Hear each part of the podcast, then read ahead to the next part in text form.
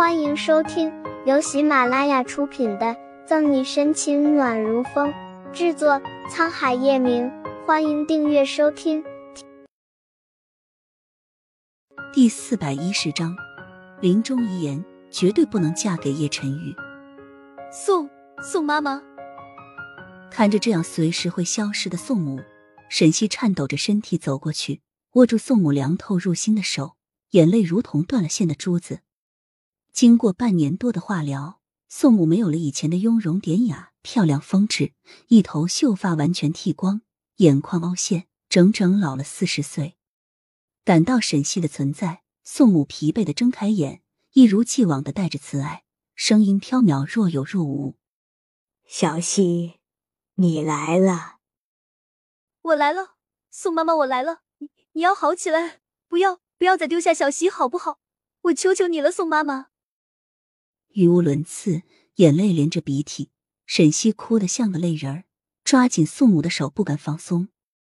气若游丝，宋母柔笑着，伸出一只手抚上沈西的脸庞。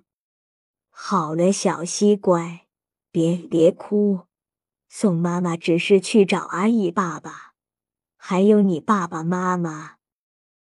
宋妈妈，小西，宋妈妈的时间。时间不多了，接下来我说的话，你一定要要好好记着。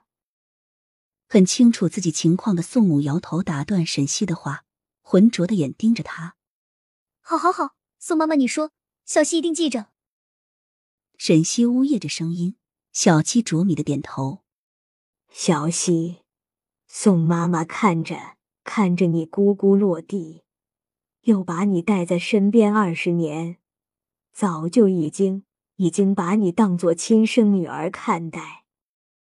这二十年来，你一直都是个听话孝顺的孩子，宋妈妈对你从未操什么心，也不曾可可可不曾对你有什么要求。但今天，今天我要求你，求你一件事，小希，你必须答应宋妈妈。可可可，本就精气神不足的宋母接连着说了这么多话，一口气提不上来，猛烈的咳嗽着，脸上最后的一丝血色慢慢褪去。宋妈妈，你别说了，小希什么都答应你，什么都答应你。顺着宋母的胸口，沈西亲吻着她的额头，两母女的眼泪交织在一起。宋母惨笑。干瘦的手趁着最后一丝力气抹着沈西的泪。小小西，宋妈妈知道你对阿义只是兄妹兄妹之情，宋妈妈也不强求你。但你这辈子嫁给谁，都不能嫁给叶晨玉，知道吗？绝对不能嫁给叶晨。玉字还没有说出口。宋母抚上沈西脸庞的手便轻飘飘的落下，眼睛缓缓闭上。宋妈妈，你醒醒，不要吓小西好不好？哀大莫过于心死，没有嚎啕大哭，沈西反而很平静的轻轻摇着宋母，希望借此唤醒她。外面的宋义听到沈西的话，两眼空洞无物，双手抱着头跌坐在地上，泪水在眼眶里打转，却怎么也流不出来。